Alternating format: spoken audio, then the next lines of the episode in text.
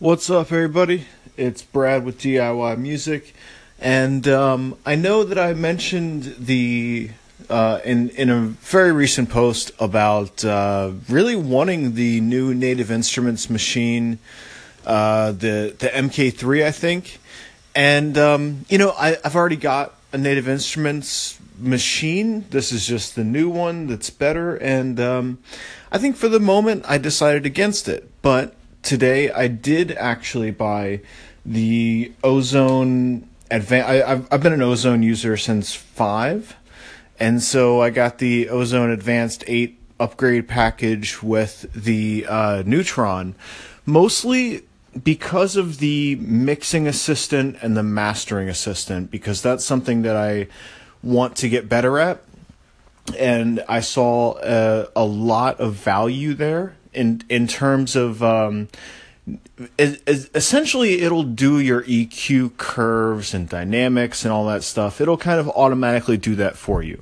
So I'm seeing the benefit to this in two ways. One, if I don't want to think about what the hell's going on, usually, you know, a preset is okay with me.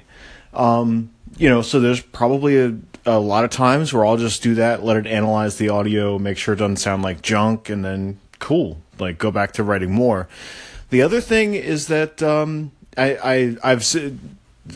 I've seen on here, I apologize if I'm a little bit clumsy with my words here, but I noticed just through watching some tutorial videos that there's a learn button, and the thing that really struck me about that is that not only should the program be learning, but whenever you hit that button, you should be learning too. So as it does stuff, you know, I just hit, you know, analyze audio on the very first track of this crazy ass music that I'm working on, this generative stuff. And I'm already seeing, you know, it brought up a little bit of the upper mid-range, dipped down a little bit of the, like the lows and the low mids. So that's great. I'm assuming that it knows what it's doing. I haven't actually listened to the playback yet. But what I'm going to do is figure out why. And, you know, so I think that's the other thing, that as technology increases, just to make this kind of like a timeless type post here, is that I think this is only the cutting edge. I think that eventually, you know, the plugins is going to do everything for you.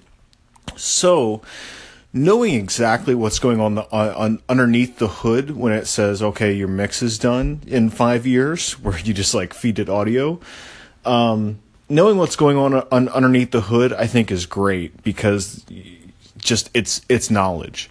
It's knowledge. You know, maybe one day you could work for the company, or if something just doesn't sound right that the program is missing that you want to bring out, boom, there you go. You know exactly what you're looking for. And these things take a lot of time. And I think that that's why I saw value in this too, is because it's a tool that constantly gives back. You know, not that I necessarily would, but the thought just popped into my head where I could feed it like other people's mixes and just see how it would fix it, and then, you know, just see why and what it would do, you know, just things like that. It almost reminded me a little bit of those guitars with the lights on them, or the pianos with the lights on them, that help you learn how to play piano, how to play guitar. That's what I'm seeing in this software here, is that it's just basically the equivalent to that, but it just teaches you how to mix.